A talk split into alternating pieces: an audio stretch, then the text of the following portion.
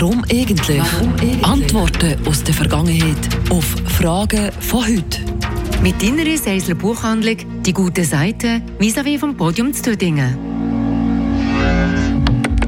Klatschen ist das Lauteste, das unser Körper ohne Hilfe von unserer Stimme produzieren kann. Das eingebaute Perkussionsinstrument von unseren Händen ist enorm wichtig, für eben genau auf Momente zu reagieren, die uns gefallen. Beifall bezeugen halt. Für das Phänomen ein bisschen zu erläutern, gucken wir uns erst einmal in die Menschheitsgeschichte selber zurück. Forscher glauben nämlich, dass Urmenschen vor der Sprache vor allem mit Lauten und eben Lärm kommuniziert haben. Und haben sie dafür natürlich sehr dienliche Instrumente gewesen.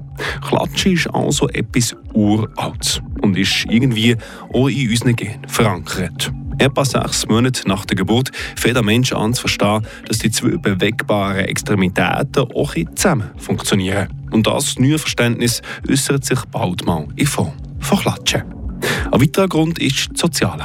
Klatschen, das ist ein Zeichen von Gefallen, Bewunderung und für jemand anderen auf eine Art und Weise zu beglückwünschen für das, was er gerade gemacht hat. Im Konzert, Theater, Sportarena, Politbühne etc. Überall kommt Klatschen. Aber je nach Kultur ist das ein bisschen unterschiedlicher. Zum Beispiel in gewissen Gegenden von Asien tut man aus Beifallbekundung nicht klatschen, sondern laut mit der Zunge schnauzen.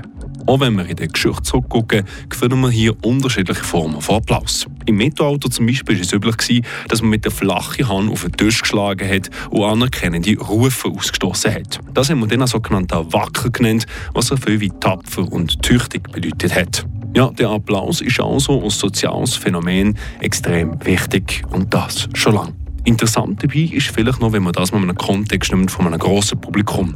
Und dann entwickelt sich so eine Art Anonymität vom Beifall.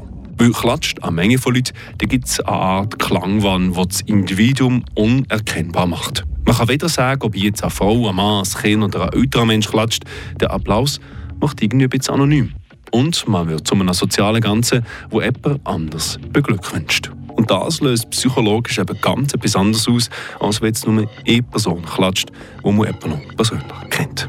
Ja, und vielleicht ein bisschen befremdlich ist auch das Gefühl, das ihm bekommt, weil genau dann, wo man klatschen erwartete, einfach nichts passiert. Radio.